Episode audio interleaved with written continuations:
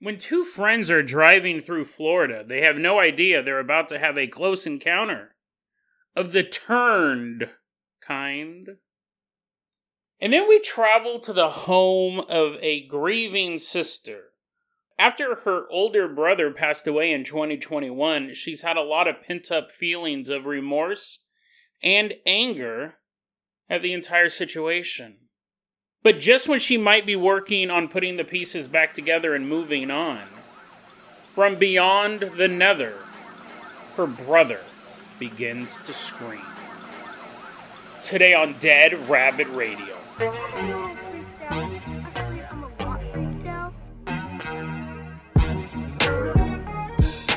Hey everyone, welcome back to another episode of Dead Rabbit Radio. I'm your host, Jason Carpenter. I'm having a great day. I hope you guys are having a great day too. I hope you guys have some awesome plans for the weekend.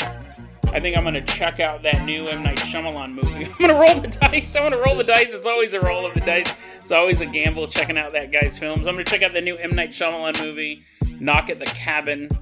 Um, we'll see how it is. We'll see if I come back next week with a Dead Rabbit recommends. But someone who I always will recommend walking into Dead Rabbit Command right now is one of our newest Patreon supporters. Everyone, give it up for Vince Garcia Velasquez. Woohoo! Yeah, walk on in. Come on in. No spoilers. Don't give it away.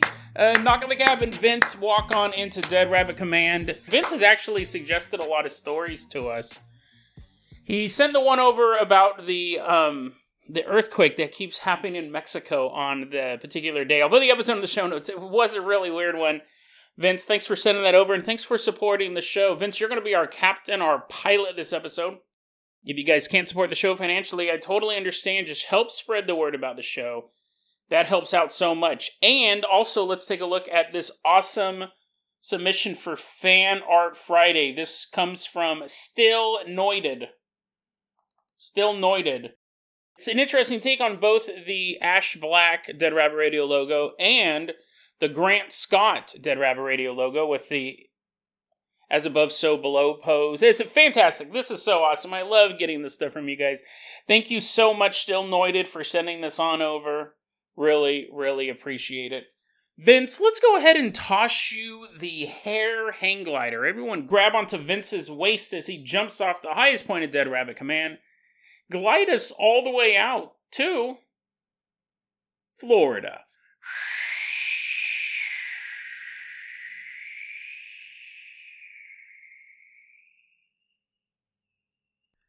Specifically, we're headed out to a place known as Callahan, Florida. It's August 26th, 1974. It's 9 p.m. at night.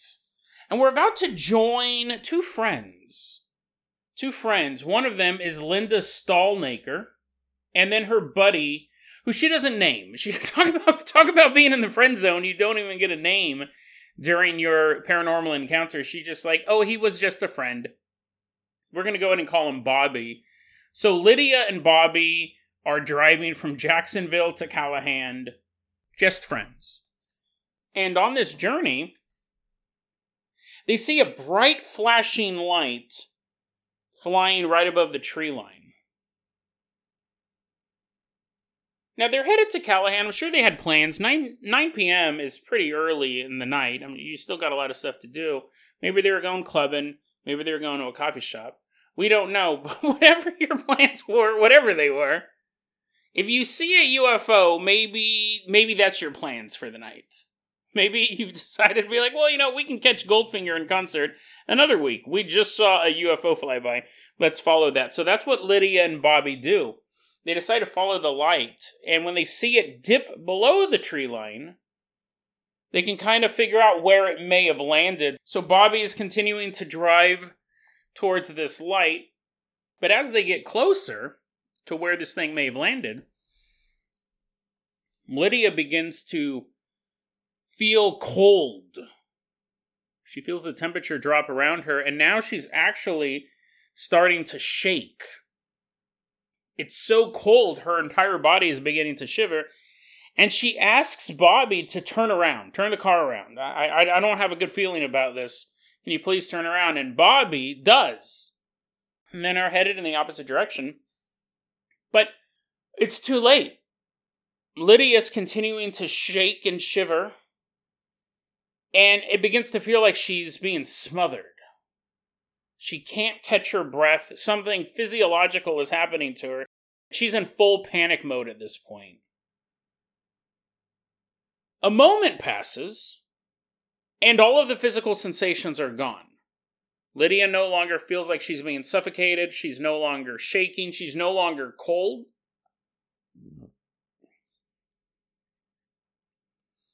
Bobby is driving down a completely different road than they were on just a second ago. Now he's on a completely different road, headed home. It's 12 a.m.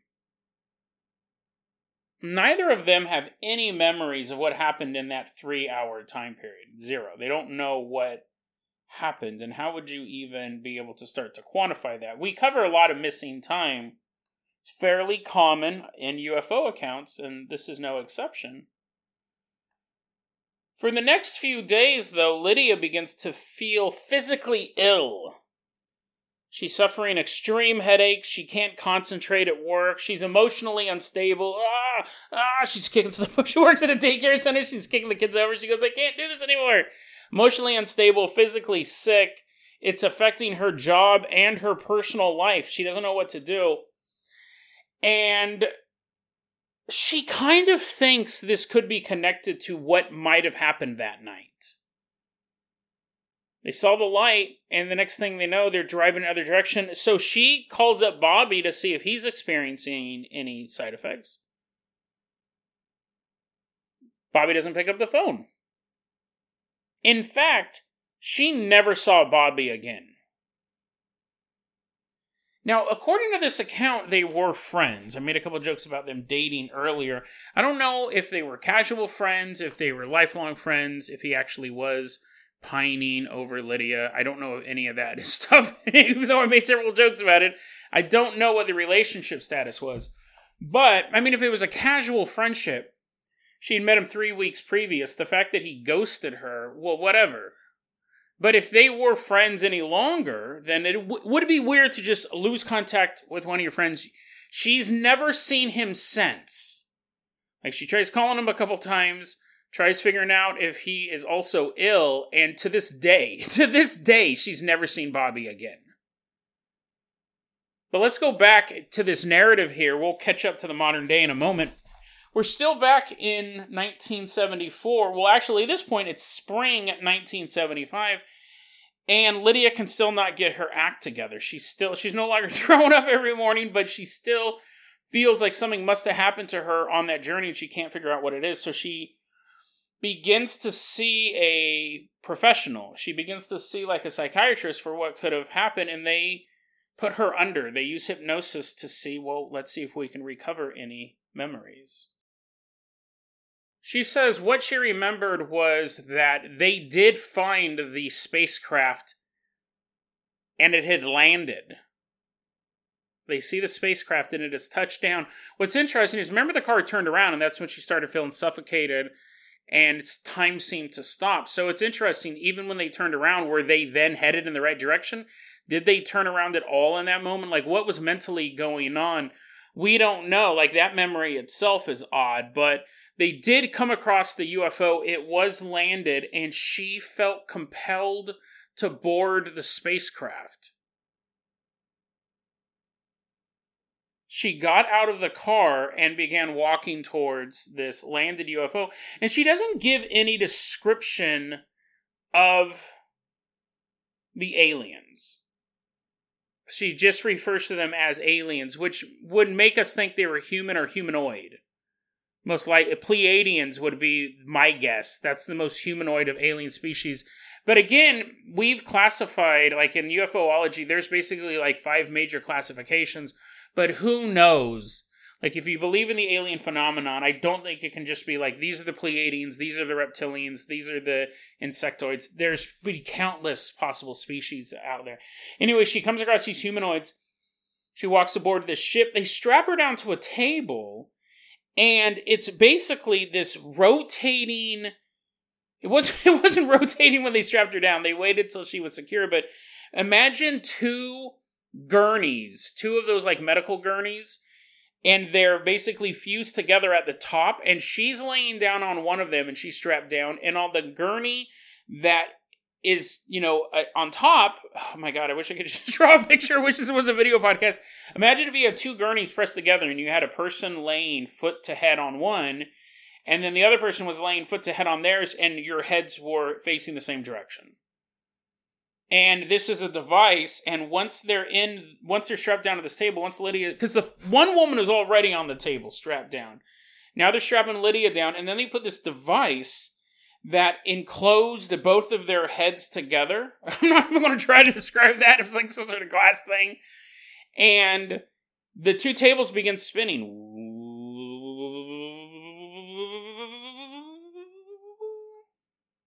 And lydia passes out Lydia said she started to come to as the tables were slowing down. And as the tables were slowing down, she felt this warm sensation pass through her, starting at the top of her head and pass through her entire body down to her feet. And at that point, the device over her head, that is also attached to this other woman's head, is removed, and Lydia is told that the other woman strapped to that gurney is Antron. She's like, who's Antron? I don't know. I'm human. Is that some like pop superstar on your planet? They go, no, no, no. Antron is just one of us. She's this alien, and her consciousness has been transferred into your body, and she will be a part of your body for a period of time. You will host the consciousness of this alien.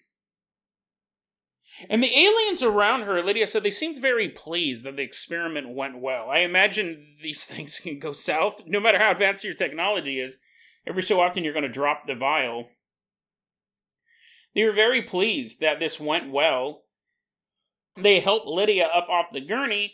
She begins walking back to the car. She sees Bobby in the car. Bobby never left. He was passed out in the car and she sees the car. She sees Bobby's passed out in the car. The next thing she remembers, they're driving back home.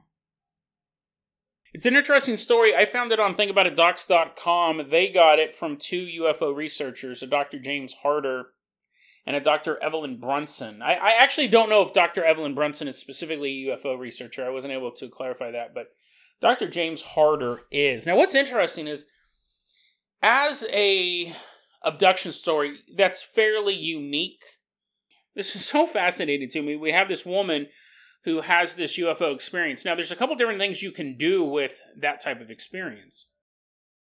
You could never tell anyone. I think that's probably the most common thing. You can use it to kind of change the way you look at the world and realize that we are not alone. You may take it as a social cause. The aliens may tell you something about saving the environment or whatever, and then you just decide to like start saying, get oil, get oil out of here, and all that. Or you can become a huckster. Now, I'm not saying that her claims are made up, but when you're when you come in contact with aliens, I definitely understand trying to make money off of it. I don't necessarily agree with it. I mean, if you're writing books, that's fine. You're doing speaking tours, whatever. But then when you start talking about, I have access to the seven universal truths, buy my book and it'll change your life, that's when I'm a little like, you're a huckster. But let's take a look at what happened after this story, after the Think About Docs.com article. There's a book written by Nigel Watson called Captured by Aliens A History and Analysis of American Abduction Claims. And in this book, we get a little more information. Uh, she says, Lydia says that she was actually gained psychic powers from this transfer. And she tells us that Antron actually came from a green planet in another galaxy, and she traveled around in a glass tube in a spaceship. It was basically she lived in a big jar. This is one of those things that sometimes the less information you have, the better. If you ever get abducted by aliens and you have all of this this really cool story to share with the world, but then it also turns out that the aliens eat farts, don't tell people that just keep that to yourself. Keep that to yourself. And the thing is, is that in 1974, the idea of intergalactic aliens, right? Like nowadays, that sound it's hard enough to fly across the galaxy with modern UFO lore. Even if you'd have to get into interdimensional stuff, which a lot of alien purists don't do that. They talk about the aliens evolved on another planet, they're coming here. From another galaxy is even more ridiculous. Flying around in a glass jar. She wasn't, her ship wasn't like an old mason jar, but you know what I mean? Like, you, sometimes just leave details out, is what I'm saying. If you, if you ever get abducted by aliens, leave out the goofier details.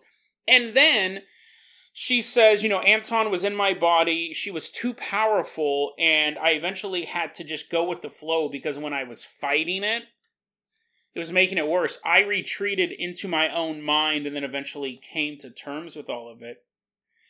And then I found this tiny article um, in the United Press International. It was just kind of a wire service talking about uh, Lydia's story. She has gone on speaking tours, which is pretty normal. And she declares herself as I am one of this is a quote from her quote, I am one of the five most documented UFO abduction cases in the United States. Have you ever heard of her before? That I thought that was super interesting. I read that that may or may not be true. I mean, you figure Betty and Barney Hill, you figure uh, uh, Whitley Strieber, um, Fire in the Sky guy. I forgot what his name was. Uh, Travis. What was it? Uh, oh, let me look it up.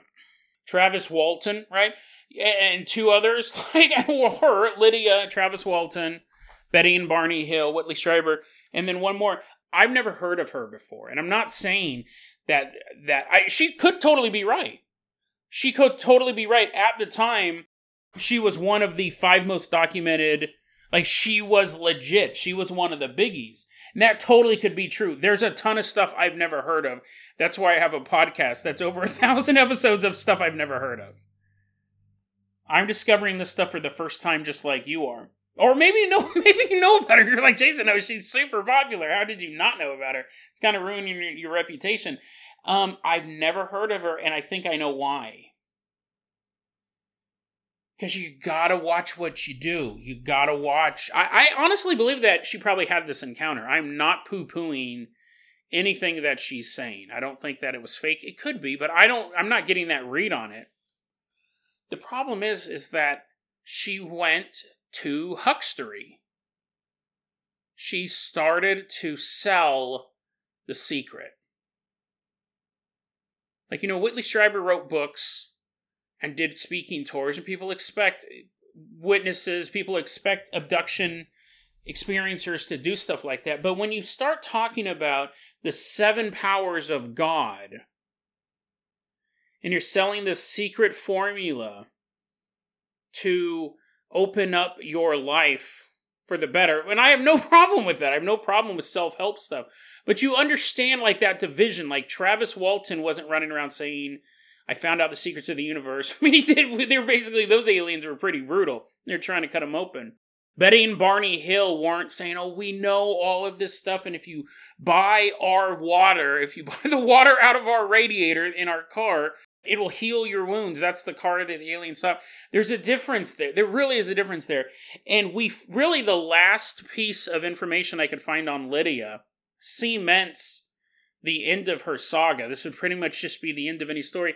There was an ad in the Weekly World News, which, sorry to say, is no longer in production. I think their website is still chug- chugging along, but Weekly World News was one of those tabloids you used to see the grocery store and it had headlines like Bat Boy runs for president, skeletons on the moon. We've actually covered angels in space. We've covered stories from Weekly World News that have entered into paranormal culture. They're totally made up. The Angels in Space is probably the most famous one. I saw that on the internet as a legit paranormal phenomenon and traced it back to the Weekly World News. And I was like, I wasted an hour on this. Wasted an hour. We did the episode on it. It was fun, but I was like, I remember when I first saw that story. It was on a paranormal website. I was like, wow, that's totally awesome. And then when I went to do more research for the podcast, I was like, wow, what a waste of time. It's not true. And you'll still see it pop up. Weekly World News, I loved it. I read it all the time as a kid. It's great as a fictional newspaper, but in real life, it's made up stuff. And, I, and Lydia was buying ads in that newspaper. It's not a good look. And in the ads, she was selling. There was this ad from February 10th, 1981, where she is selling the Cross of Antron. She says that Antron, she talks about this alien experience, and I'm sure she probably did. I'm sure people in 1981, when they saw her name, they would remember her. She's one of the fifth most documented UFO. I don't know if that claim's true, but let's just assume that it is, right? You'd recognize her name. She says that Antron told her that God was real and gave her the design for the cross of Antron. It's basically a little crucifix, it's a cross on a necklace, but it has pyramid designs on it. It's not just a normal cross. It has these pyramid designs, and in the middle there's this oval. And I mean, listen, this may have come from an alien. She may not have had any choice at what this looked like. But obviously, if you're selling something called the Cross of Antron and you're talking about God being real, you're the you're selling it to Christians. It looks like a cross you're selling it to Christians. It's probably not a good idea or eh, more specifically, Christians who believe in aliens. So you have a fairly small market. It's probably not a good idea that in your cross that an alien gave you, in the design, there's also an upside down cross inside, and there's like an S. It's quite complicated, and most Christians are not going to buy a cross that part of it is an upside down cross, right? That's just kind of logical. Now you could argue, Jason, it's an alien designed it. An alien designed it. It contains the power of Antron. Well, I'll I will accept that Lydia's experience is real. Like that definitely could have happened, and this alien could have given her a cross. But if you're trying to sell it, maybe maybe erase that part. You're like, oh, the alien got this part wrong. Squiggle, squiggle, squiggle. Here's a new one. I don't believe the cross is real. I don't believe the alien actually gave her the cross. That's my thing. I think at this point she was trying to sell the seven powers of God. She was trying to sell this new lifestyle, this new hippy dippy nonsense. I could be wrong. Maybe the alien gave her the seven powers of God and gave her the cross, but whatever, whether or not she made it up or the alien gave it to her, she is as far. I mean, again, I had a hard time finding information on her. It wasn't impossible. I did find all this stuff. You're like, Jason, you found a bunch of stuff on her, like one book, stuff like that. Obviously, if I typed in Whitley Strieber or Betty and Barney Hill, I'm going to find a lot more. I think you can actually ruin your reputation as an experiencer. Not if you try to make money off of it, but if you try to make the wrong kind of money off of it. You know what I'm saying? Like, there's good and bad ways to exploit your experience. And you kind of have to navigate that. Like, again, Whitley Strieber can write book after book about it and sell the movie rights and all that stuff. That's totally fine. I'm not saying you know, the game is to be sold, not to be told. You do have an ability to make money off your experience, but you got to be careful because if people smell a scam, even if an alien was like, "Here, give this cross to your people. It'll bring them peace. It'll show them the seven powers of God." If people smell a scam, they'll run away. You might get a small dedicated cult maybe following you.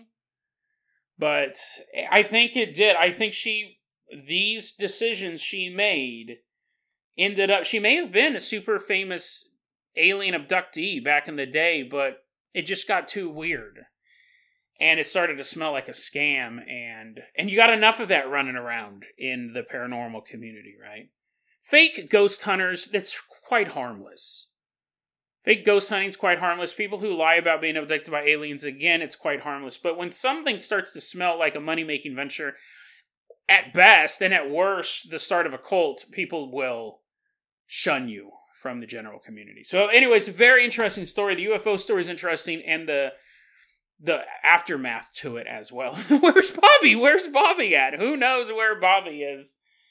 But a fascinating story nonetheless. And I don't know if she's still around. Like I, I was able to find little scraps, little bits about her, but an interesting story nonetheless. Vince, let's go ahead and toss you the keys of the Carpenter Copter. We are saying goodbye to Lydia.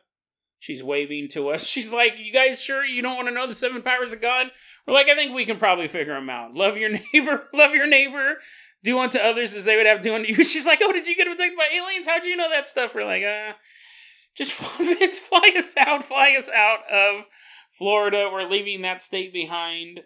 Take us all the way out to a house in the suburbs.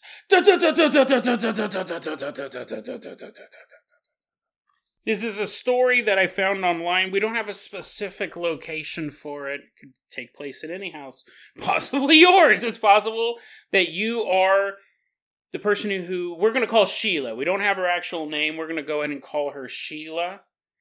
Online, she goes by the name T Darn 96, but we're going to go ahead and call her Sheila. Back in fall of 2021, her older brother passed away. He had a heart attack. He was quite a young man and he died of a heart attack. And she goes, You know, there was a seven year age difference between us, and we weren't super close. Not just because of the age difference, that did play a factor, but we had different dads. We had different dads, so that, you know, obviously my dad had issues with him. It was a very toxic home environment for all of us, and my brother had bipolar disorder, and it was not diagnosed until it was too late. He began using drugs in the sixth grade. A lot of times, you know, you're trying to self medicate. You don't know what's wrong with you. It hasn't been diagnosed. You begin to self medicate. He begins using drugs in the sixth grade, man. That's super rough. Well, in fall of 2021, he passed away. And, you know, obviously, Sheila had a lot of. She's grieving, but she also has a lot of.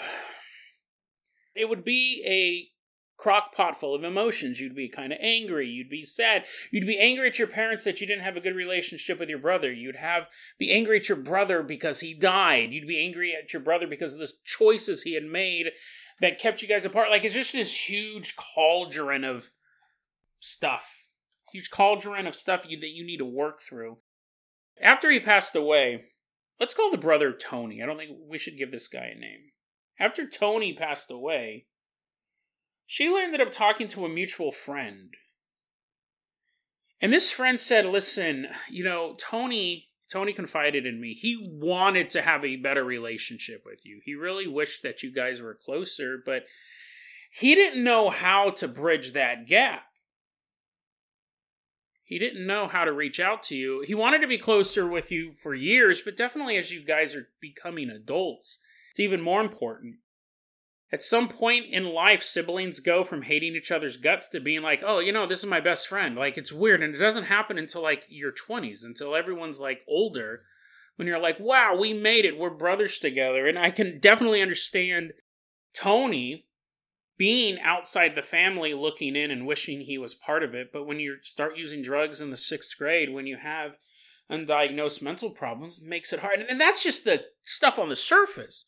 Again, different dads. Who knows how many fights they got into that house, how many arguments, how many ridiculous screaming matches over inane things, and now Tony's dead. All those fights are over. But you remember every one of those fights. And it breaks your heart when you think about it. You were yelling at a at a young man who was never going to make it to be an old man. It's quite tragic. And the friend goes, You know, Tony wanted to be very close to you, but he always just felt like an outsider to the whole family. He never felt like he belonged. So it wasn't just a matter of being able to reach out to you. It's like, how do you even start that process when you feel like you're not part of the family? That Tony's not part of the family. He sees, you know, it's just this huge thing. Tony has all these emotional scars. Sheila has all these emotional scars. But he has a home with Sheila now. Now that he has passed away, Sheila has his ashes in an urn and his old high school jersey. She has them in this place. I don't know if it's like, I don't know if the jersey's hung up or something like that. I don't think it's just hanging off the mantle of the fireplace, but she has this place in her home. If Tony couldn't be part of her life in life, she was going to make sure he always had a place now that he had passed on. He would have a home now with her. But this is so this is such a bizarre story. This is such a bizarre story. And I and I, I this okay, let me let, let me finish this up because I I interpret this story completely different than Sheila does. And one of these versions, okay, let's get in, let's get into this. He passed away in fall of 2021. There's been this urn of his ashes and his jersey in Sheila's house, probably shortly after that, right? He probably wasn't in some storage center, but I don't know. Maybe she did recently get the urn and the jersey. She doesn't say. But, anyways, I like how the beginning is all this touching melodrama where I'm really kind of trying to lay the groundwork for how tormented this young man must have been, and now I can't say a sentence without giggling because this is just so weird. I kind of gave it away in the intro, but let's get let's get to this. So Sheila's married now. Sheila's married. For the past couple months, when her husband, well, I don't think this happens every single time. But it might, because it just says when her husband is walking near the urn, he will hear an ear splittingly loud scream. And he can clearly tell it's a, the sound of a man screaming. Which I'll tell you is 10 times more terrifying than a woman screaming. Because we've been desensitized to the scream of a woman through horror movies and when women get really excited, they scream right in your ear, even though you're literally like six inches away from them. You you basically have to start tuning it out at a certain point. But when's the last time you heard in real life a man scream? When's the last time you heard in a movie a man scream? It's incredibly terrifying when you hear a man scream something's seriously wrong. It's it's creepy because you never hear it. You never hear it in media. You never hear it in real life. He's walking by this urn and he hears a man screaming.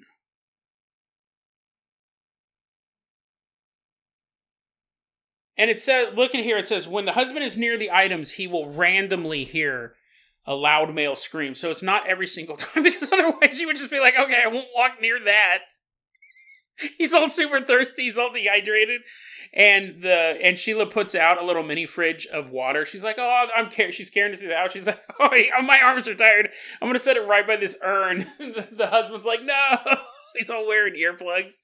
He will watch. So, so it doesn't happen every single time, but randomly he hears the sound of a male screaming at the top of his lungs right in his ear. And it obviously terrifies this poor husband. It would be the terrible, it would be the scariest thing. Now I'm saying if I was walking through a house and I heard a disembodied woman scream, it's not like I would be like, oh, I'm, I'm used to that. It would still kind of put me on edge if I heard a woman screaming in my own house and there was no reason, there was no woman here, there's no reason for me to hear it that that would obviously be upsetting, right? I'm not saying I'd be okay with that, but there is something different when you hear a man scream because you never hear it. And if a man's screaming in your ear, that's even worse. And if the man is dead, it's a ghost. It's a ghost screaming at the husband. And this is so interesting to me because I read the story and she goes, Yeah, my husband's completely terrified about this. I don't know what it is, but she says, I think it's my brother. I think it's my brother trying to communicate with me. Sheila goes, I think my brother's trying to communicate with me. She went, oh, because her husband just heard this the other day before she posted this. She says, I went over to the urn and I said all the things I've been wanting to say to him. All the stuff that I've wanted to tell Tony before he died and now that he's died, I needed to get all this stuff off, off my chest. I needed him to hear it, and I needed to hear myself say it. And I'm just sobbing, and I have a good cry over this whole thing, but I needed to get all this stuff off my chest, and I needed him to know this.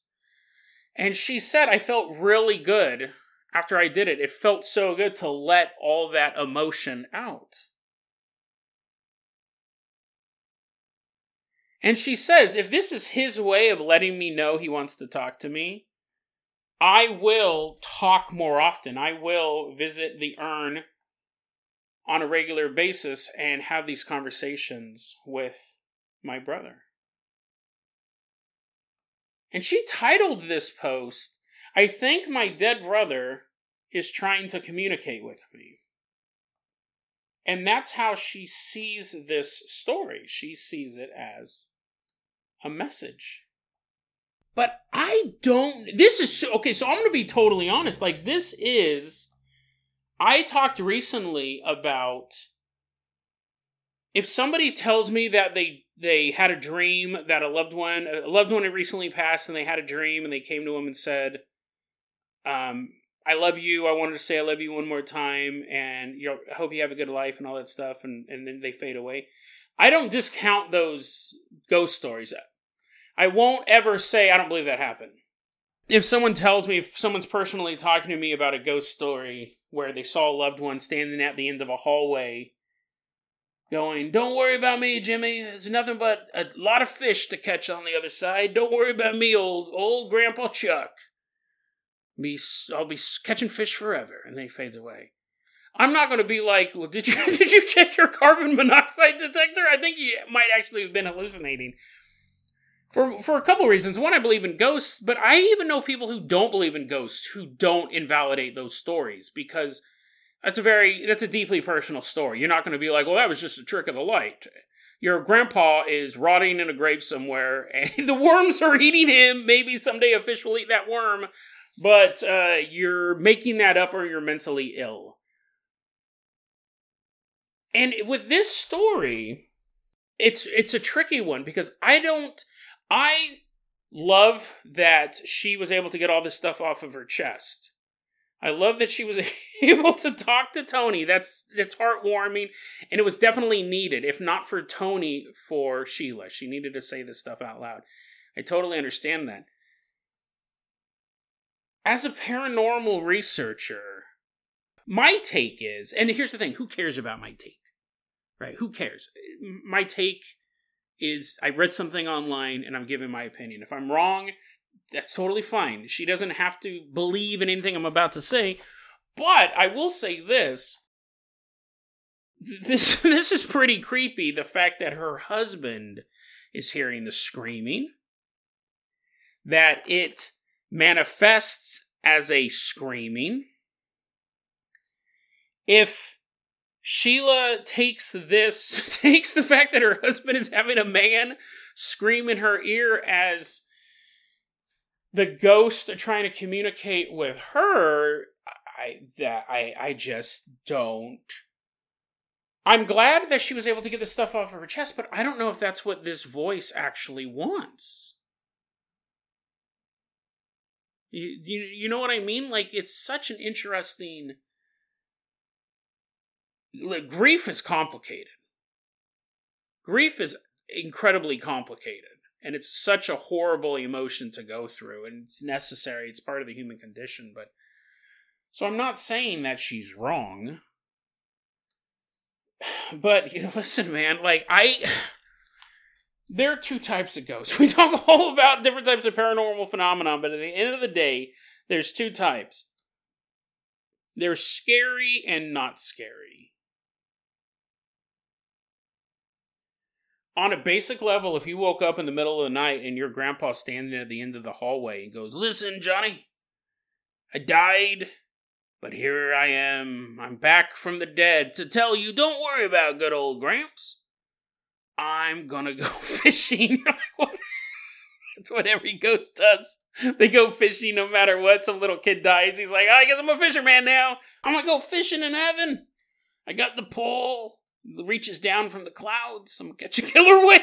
I'm, I'm, an angel. I'm super strong. I can wrestle giant squids. I'm gonna kill a couple of those tonight. It's dead. Being dead's awesome, Johnny. You should try it. Join me. Join me on the other side. See, that's the difference between that that was that was basically a non-scary ghost that turned into a bad ghost. I kind of ruined my own example. What I'm saying is, if you woke up in the middle of the night and you saw a ghost of a dead loved one, that is on just a basic level creepy. That's scary. You wake up and you see your dead relative standing at the edge of your bed. But then they say, I'm not going to try, I'm try not to make any jokes this time. I want to have a good example. You wake up, there's a dead relative at the edge of your bed, and they go, I'm on the other side now, everything's perfect. Puts on a fisherman's hat. You're like, what? Mom, you never fished? She's like, I do now. Uh, uh, ghosts in and of themselves are spooky, but when you sit back and think about the ghost, you go, well, that ghost wasn't trying to scare me. Yes, it is scary to think that while I'm sleeping, there's someone standing over my bed. That's just creepy in general. But then when you wake up and realize they just want to go fishing, that's not spooky. And then if you woke up in the middle of the night and there was a ghost to the edge of your bed, but it was like a little girl, you don't know any little girls who've died recently, and you just see the top of her head, she's kind of like ducked down. So you look at the foot of your bed and you see like a top of a little girl's head, and then she slowly is like rising up and her eyeballs are gone. There's just dark sockets staring at you. And she starts going like, ring around the rosy. That's a scary ghost. That's scary. even if you did know a little girl who died recently, even if your niece died in a horrible fishing related accident, she was it was super weird. A, a, giant killer whale got sucked out of the ocean and flew into the clouds, knocked over this boat, killed this little girl. Even if you knew a little girl who died, even if she was a relative of yours, she doesn't need to be hiding the edge of your bed singing nursery rhymes with no eyeballs. There's scary ghosts and there's not scary ghosts. Even though ghosts in and of themselves are scary, some act in scary ways. For example, screaming. For example, screaming right in somebody's ear at the top of their lungs. That's spooky. That's a terrifying manifestation of a spirit. I it's such an interesting story. Like, what is the phenomenon that's going on here? Why is it only affecting the husband? It, and here's here's my take. We got to wrap this up because I'll go on for hours about this thing. I find this so interesting, but what I think's interesting is that I'm trying to think. There was a story or stories that I've read in the past. This is all starting, and I've just done so much reading over the decades about this stuff, where at a certain point, Sheila is going to have to think if the ghost of my brother is screaming in my husband's ear there might be something wrong with my husband. I don't know if we've ever covered a story like that on the podcast. We might have. One of you guys will remember if we did. But I've come across stuff like that in the literature and the lore over the years, where a ghost is trying to warn the living about threats of other people who are still alive. That's what I'm thinking here's the thing this is either a good ghost appearing in a scary way to scare the husband off, or this is a bad ghost slowly beginning to manifest into this couple's lives. It I guess there's a third one where this actually is the spirit of Tony, and for whatever reason, he can't communicate directly with Sheila. He can only communicate in screams from beyond. It's possible, right? The world of paranormal, anything's possible, but I'm kind of leaning towards the fact that this is either Tony trying to ward off the husband, he knows something that Sheila doesn't know, or that this is some sort of malevolent spirit that is slowly taking shape in this house. Tony may off, be off in paradise already, right? Tony may have passed away and moved on. And this is something using that grief and that anger